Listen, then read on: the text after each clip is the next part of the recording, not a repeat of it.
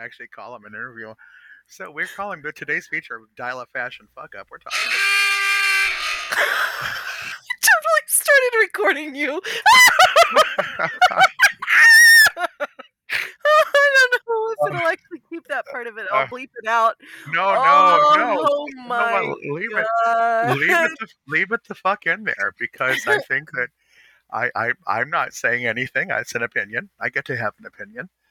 Um, yeah, I, I have a whole list of fashion fuck ups we could dial, I think- and I'm on that list occasionally. I God knows I I fucked up a little bit on occasion, making bad choices, overextending, over promising, under delivering. Um, you know, it happens. It's all a learning I- curve. It is all a learning curve. And I think that when we're green in the industry, that a lot of times we think, okay, yeah, I can totally do that. And then we get involved into this actual situation like, oh, the client has a different fabric. Oh, they actually Uh-huh. don't have patterns. Uh, Uh huh. Uh huh. You know, Yeah, all I'm- of these I'm- layers, right? I'm uh, working with a new client, and um, we've already uh, modified the sample pattern uh, because we're doing a fitting, and, and I, I guess we're going to use this uh, this amazing lady as the fit model for this size, which is fine. Uh, but we made some changes and trying to get the client. Uh, who's who's an amazing client so far, very flexible, very open-minded has a background has a fashion degree has done internship knows knows you know what production is at the very least um, still trying to get her to understand that there is a correct flow and that the reason yes i have modified i the cut and sew have modified the pattern the pattern uh, uh, cutter didn't do that uh, so she needs to take the pattern that i've modified digitize it so that you have a digital version for grading. You can't, I'm not going to do this to all the patterns. I'm not going to hand cut patterns every single time. Um, that is not the gig that I'm signing up for. I'm signing up to cut and sew garments. Yeah, and if you can't deliver a graded set ready to go for your mm-hmm. cutter, you bet your bippy that you're gonna need to pay them to cut that out, and that takes time. Like I, when I first started my factory, Benson, I don't know if I've ever told you this story. Holy mm-hmm, shit! Mm-hmm. I hired a friend of mine to get a big fat fucking sharpie to outline patterns so that when we would scan them in the scanning bed that we would get the highest edge resolution i literally paid somebody to outline all of my my most used patterns with a fucking sharpie Oh my God. like, like, it's a dream for somebody who's like t- task oriented but oh my god it was just one of those those things those costs as a designer that you just had to yeah, eat because yeah. it had to be done Wow. I, I mean, no, look, I, I, I, I have similar, like, I'm like, oh, I need, I really need to go in and put a half inch seam allowance on all of this because I can't expect somebody else cutting it out to just automatically compensate. You know, I used to, I used to, for my, especially for my arsenic and black lace dresses, I used to um, just use a block. I didn't, I didn't even have a, uh, slopers. They were just blocks, and I knew how much pattern or how much seam allowance to cut into them as I cut, depending on the stretch ratio and return of the of the um, stretch lace I was working with. Well, that that wasn't going to go if I needed someone else to cut them. So I had to go and uh, through all of those pattern pieces and all of the trains and all of the sleeve variations and all of the top variations and and and put you know. And I just love taping paper to paper oh my, My- god my favorite thing. And- in retrospect, I probably just should have made all new patterns, but I wasn't thinking clearly. I started by taping uh, the seam allowance on, and you know, so I, I went through the entire set that way. And now I just wouldn't do that. Now I would be like, well, we're going to scan these, and then we're going to do this in a computer. yeah yeah Um, so my my pattern maker um, uh, and, and business partner here, uh, shout out Danielle. She's having a procedure today, so I'm I'm holding her in my high thoughts. Um, but she ran out of time, uh, ma- making some adjustments to the skirt pattern for this this piece I'm working on.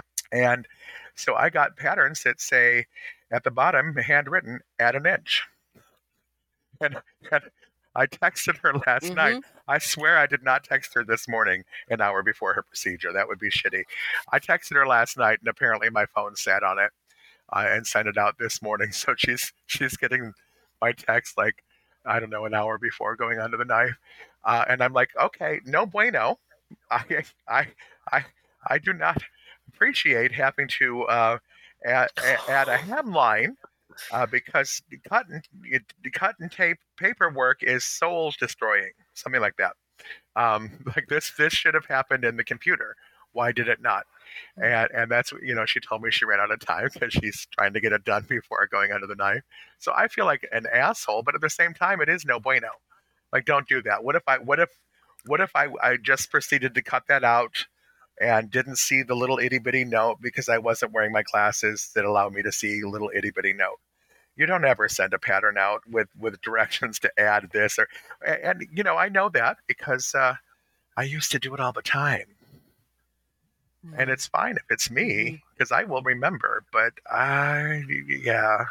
Just stuff stuff. Yeah there's there's a there's a layer of professionalism when you're going to be handing it off to another individual to be able to do the same level of work that you do and like you know that's such a fine line that I see so many of us designers dealing with of you know looking at a situation and saying, okay, is it easier for me to just say, get out of my way? It's going to be faster for me to do it. Or, holy crap, I'm going to probably need to do, you know, X number thousand of these. I really do need to take the time to teach you to be able to do this and suck it up. And so it, it is a really fucking fine line. But at the same time, if uh, you're being come if somebody's coming to you as a professional and your job is to cut and do for sample then all of those notations should already be like you know this is done you know i don't i, I don't need your consulting advice you know and and when you work with a client who gives you instructions with like that and you give them exactly what they brought to you they get so freaking pissed. I can't tell you how many different manufacturers i've talked to they're like they bring them a pattern they bring them fabric they tell them, you know, we want this um, sample done, what it would look like production style. You deliver a, literally exactly what they ask for, and they get pissed because there's problems. And so, you know, at what point are you willing to pay for that consultation? Because a lot of those issues come up in the cut and sew process. And, and right? I will tell you, I I know cases where.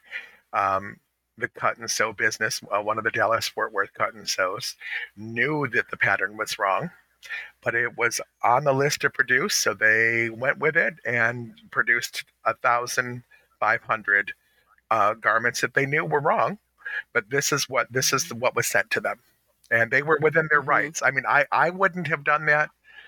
Um, I think that that is. I think the ethics are a little shaky on that. I probably would have at least called the client and said, "Are you sure you want it this way?" Um, mm-hmm this is not going to yield what you're uh, what you're telling me you want me to yield. Um, but I also understand a, a busy business uh, who's got a lined up uh, production. They've got people that, are on the clock. They just went with it. They probably had nothing else that day to replace it with. So you got to be careful. And, and and my partner Danielle, she's brilliant. Like this is this is the this is we're learning each other's systems. You know, she's worked for uh, other other designers supplying patterns and now we're fine tuning the process of how I want things for me to cut and sew. And this is a piece of advice that I'll give to anyone who's working with a pattern maker. Pattern makers should be working with the sample makers, period. Period. Because there are things that are fine uh, just in pattern making, and your sample maker who is working with the fabric and knows what machines they're working on can come in and say, look, this needs to be a 3 eighths, not a half inch here I'm or, or this needs to be bigger because I'm using a five thread serger instead of a three thread serger. So there's going to be more seam allowance needed. Um, you, have got to work with the person who's going to be the sample maker. You got to work. I, I, mean, when I'm working with my crew and I'm doing patterns, I have the um, whoever's heading up the atelier team is working with me. I want to make sure that they're they're understanding, and if they see a problem, uh, a potential problem in constructing something, I want them to speak up. So she's brilliant. I mean, Well- this is this is literally she. I mean, she's having a surgery. She ran out of time. Uh, Well, no, and and that totally makes sense, but like it's a good warning to either cut and sew houses or pattern people that when you have a client come in that's one of those hashtag DDs, the dream designers, you know, uh-huh. Like, oh, it's a dream for me to do this thing, and they know shit all about any of it, sourcing, whatever. And and I I generally use that as a derogatory term. Um, and so if you ever hear me talking about somebody being a DD, um, that's what I mean. No, we, Um, we, we used to call them dreams and nightmares. We've got another dreams and nightmares coming in today. but if your if your DD is approaching a person to do patterning work for them for a project, it should be spelled out in a contract implicitly about what the pattern price is, how many corrections will be done within those parameters of original request. And then anything else that's added on is either done at an hourly rate that y'all agree on or is done, at, you know, like this is a new project. Like, okay, so now you wanted to put placket pockets on it and you want to add a zipper that changes a lot of, and change your fabric that changes too many things that, you know, it's essentially a new garment. And so if your DD doesn't understand those topics and is not willing to enter into a contract, they're going to take you for a ride. And if your DD doesn't want your pattern maker to talk to your sample or cut house, that's a huge red, flag. Yeah, I, I, I, uh, I the, the, the, the client, our end use client, and, and I quite, quite like working with her. Um, she had a few questions, and I'm like, well, I have. She's like, I thought Benson made those changes, and I said, well, I did make those changes. I made those changes on the pattern that I'm working with to produce this dress. If you want this dress with these changes in your collection, we have got to have the patterns digitized and and made into digital files. If you only want this as a one-off and I'm only doing the one-off, then you're good. But it seems foolish to me to have me do this development work to get you this keyhole neckline with a Peter Pan collar as opposed to a placketed neckline with a with an Izod style collar. It seems foolish to do the work for a dress that's actually super cute now um, and not put that into production. So uh, I, I think that they're getting it, but there is a certain level of education the first time somebody goes through production. And honestly, I think that there doesn't that that continues. I have I have some seasoned clients that that I still have to educate um, because they will come up with some new way of of uh, well being a fashion fuck up. like, oh, I I thought I I thought I would change it from power mesh to chiffon. Oh, did you? How were you planning on getting this on to people now that it's chiffon and there's no zipper? Well, I, you know, I just put a zipper in it for me. Well, that that that's a whole new back, you see. Well, couldn't you put it in the side? Well, that's a whole new side, you see. I, I, it, it, And- it just amazes me, like what escapes. I'm like, uh, uh, okay, okay, okay. Um, I, and I'm doing some things a la carte. I'm being very kind. This woman has a, a, a, maybe a hundred pieces, and Danielle and I were talking yesterday, and I said, like, we need to give her uh, an outline. Uh, this much money for this many pieces, this much money for this many pieces, this much money for this many pieces, and let them decide what they're going to spend to launch their line. Um, and we need to know that because I, I can't just do one offs over and over. That's not actually going to help the client in the long term, and it's not really going to do much for me in the long term. Yeah, because essentially that cuts short what the potential of whatever it is that that, that client is looking at. And when they're approaching a pattern maker, I think a lot of times it's a miscommunication between um, client, the DD, and the pattern maker of I'm coming to you for a pattern. Well, okay, so what's your sample size? And you know, we start there. I think that it's then a disconnect between the DD that they think that the other sizes just you know automatically happen you know that like uh, uh, uh, grading rules, people. there are grading rules. There are tolerances. If you're multi, this is something that I, I've run into people who have been in the industry for years don't know. I'm like, if you're stacking, if you're stacking a hundred layers, you've got to have cutting tolerances because because all your layers the, the layers at the top and the layers at the bottom will not be the same size and you have to you have to establish what those cutting tolerances for that particular fabric are. It's not just sewing tolerances; there are cutting tolerances, um, and it, it it it's sometimes surprising what people uh, who are actually professionals in our industry just aren't aware of. Uh, and yeah. that's why I, you know, I, I think it's always an educational situation. And and Danielle's right. Every client that she's ever going to work with is going to have their own system. But since we're partnering up, looking for a building now, um, we're, we're talking about buying our own building and going long term with mm-hmm. this production here in Detroit. Uh, I think that it, it's important that, that the communication be open and free. And that's why I'm enjoying working with her so much. That's why I enjoyed working with you so much. Um, you know, and there's a short time with all the other fashion fuck ups at that place that we worked at together. Um, it was it was nice working with somebody who actually knew what the fuck they were talking about. Yeah, it, I'm I really miss having the face to face sewing um, and designing camaraderie. Um, I just I haven't found um, other than having a muse relationship with um, a friend of mine um, that is really inspiring. I, like, there's not somebody that um, I see on a regular basis where we're you know we're talking about techniques and and I think that that's why I continually reached out to you and I'm like Benson we need to we need to do this advanced thing we need to we need to keep pushing each other because I'm fucking floundering. yeah, like here here I am in the middle of this big ocean, just treading water, not even trying to swim towards something. Just um, so, uh, and, and, it is. It's very different working with people. I, I miss working with people, uh, especially when there are things I don't want to do. I, have always made yeah. trades with the people that, that work with me. Like, uh, you hate doing small, tiny rolled hems. I hate doing pockets. You do the pockets, and I'll always do the small, tiny rolled hems. Um, that's mm-hmm. that's a, I mean, you know now I got to do the pockets and the rolled hems. All good. I feel you. But this is gonna, gonna be super good, and I think that the client is learning, and I think that Danielle and I are learning each other's process.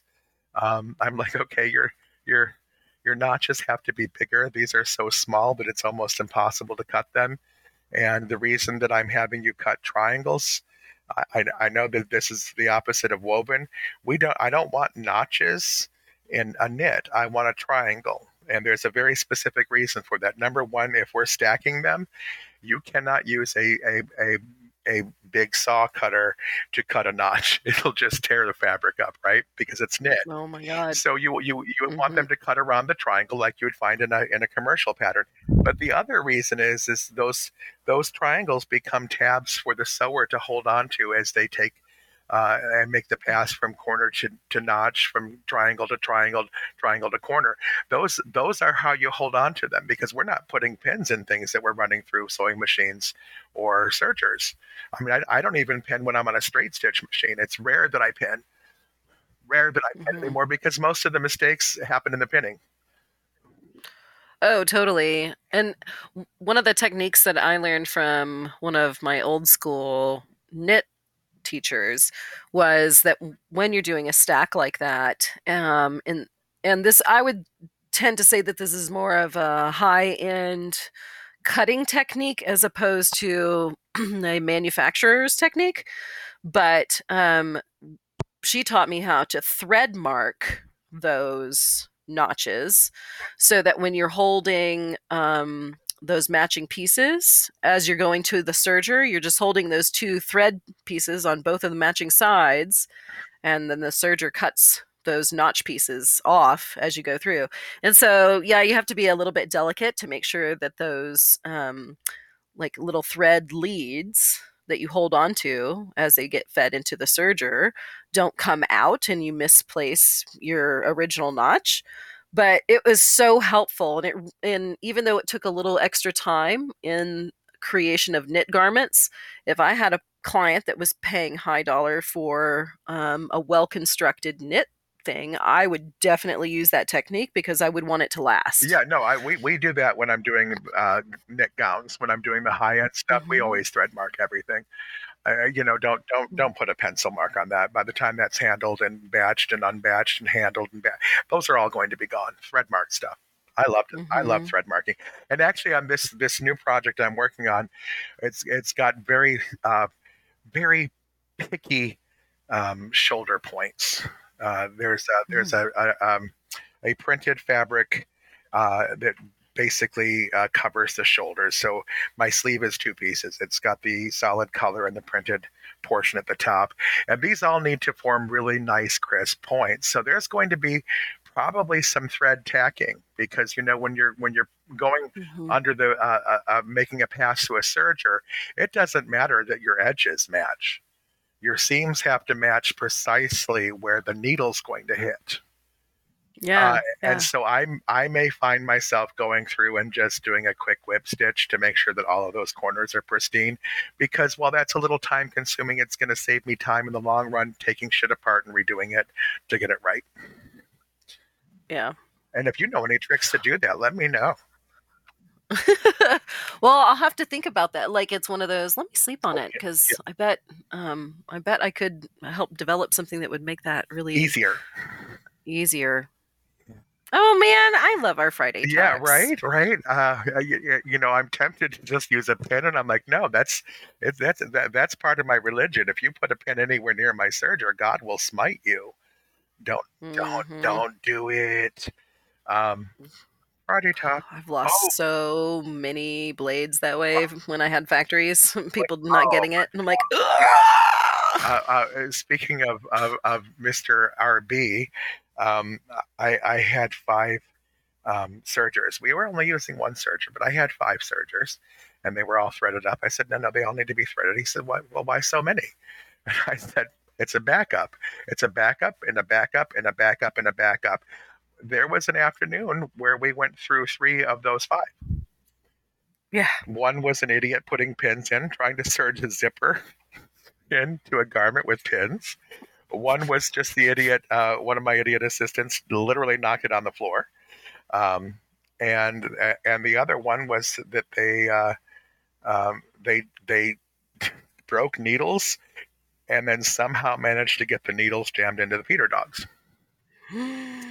Right. fun. So you know we we can't we can't stop production. Uh, it, it, it's nerve wracking for me here to only have one of my industrial sergers and one of my industrial cover stitches and one of my industrial straight stitchers set up. I only have one of each. I don't have room for multiples. Um, so you know, thankfully we learned how to kind of fix our machines by ourselves to a certain point. It, it takes a lot to get me uh, to the point where I can't um, make the machine work correctly, but it is nerve wracking. Mhm. I, and this is our Friday call, isn't it? I, I guess we dove in early. Um, didn't even do the little thing where we pretend to actually be calling each other. Maybe we'll do that. At, maybe we'll do that at the end this time. Hola, hi. Yep, bro. Um, a, a couple of things I want to mention. Um, I want Yeah. to mention that it is Pride Month. Um, we're a full 10 days into Pride Month, and I haven't said anything about Pride Month. And as your resident queer, uh, I, I think that I should mention that it's Pride Month. And I hope that uh, all of the celebrants of Pride Month find a deeper meaning in their own identity. I hope that you become queerer than you've ever been, freer than you ever thought you could be, and I hope you remember to treat your allies well. And I'd like to say, or maybe even issue a challenge to anybody that's listening is I know you have a scrap bin. Just look through that thing and make a fun, happy pride flag with all your little scrappies. Put it in your yard. Enjoy it. Tell yourself you've done something good with your scraps. And if, and if you're gay, I expect more than a flag, bitches. I, I expect scrap made Speedos on everybody. Ugh, Um, that would be amazing. the other thing Sign me up. the other thing that we could talk about on our Friday call um, is actually, I think, the subject of our of our Friday episode. We did a thing. We did a big thing. We did a big thing with Miss Rachel. Rachel and, Gross, shout out. Yes, and um, you can find her um, at, at rachelelspethgross.com or rachelelspeth.com. Um, and I should probably know that off of the top of my head, but she is a wonderful fashion historian and she has several different projects that she works on and um, she was gracious enough to begin a process with us um, as we opened up all of these skeletons in our fashion closet um, it became very apparent that so many different fashion communities around the world are in need of not just advice about how to run fashion here in the United States or um, you know what our fashion history is um, and how it shapes our worldview, but there are people who have lost their entire studios. There are people that um, have had their collections stolen because they've had to flee from their hometowns.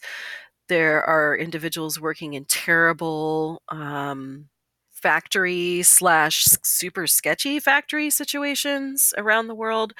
And we really wanted to address that um, because we have to. I mean, like it's this innate need to help our our designers around the world. And, and this is something that we've talked about before. I mean, Austin has that wonderful musicians fund. Uh, there's a there's a fund for actors and people in movies when they when they have uh, calamities and crises. And we don't we we we have the AMFAR fund for AIDS research, but there's nothing really to help out just an independent designer or or a major label designer who is going through trauma and crisis. And what happened in the Ukraine um, on the heels of of what the pandemic did to our industry across the globe, I think was was the moment to get back to the idea that there's something that we can do to create a safety net for for people in fashion. And so we've done that, and you're going to hear more about that today on our episode, right. which I think uh, we should probably get to um, because I don't know if I can not say it. So let's let's record our episode. Thank you for listening to Phone a Fashion Friend Friday and being our PFFFFs.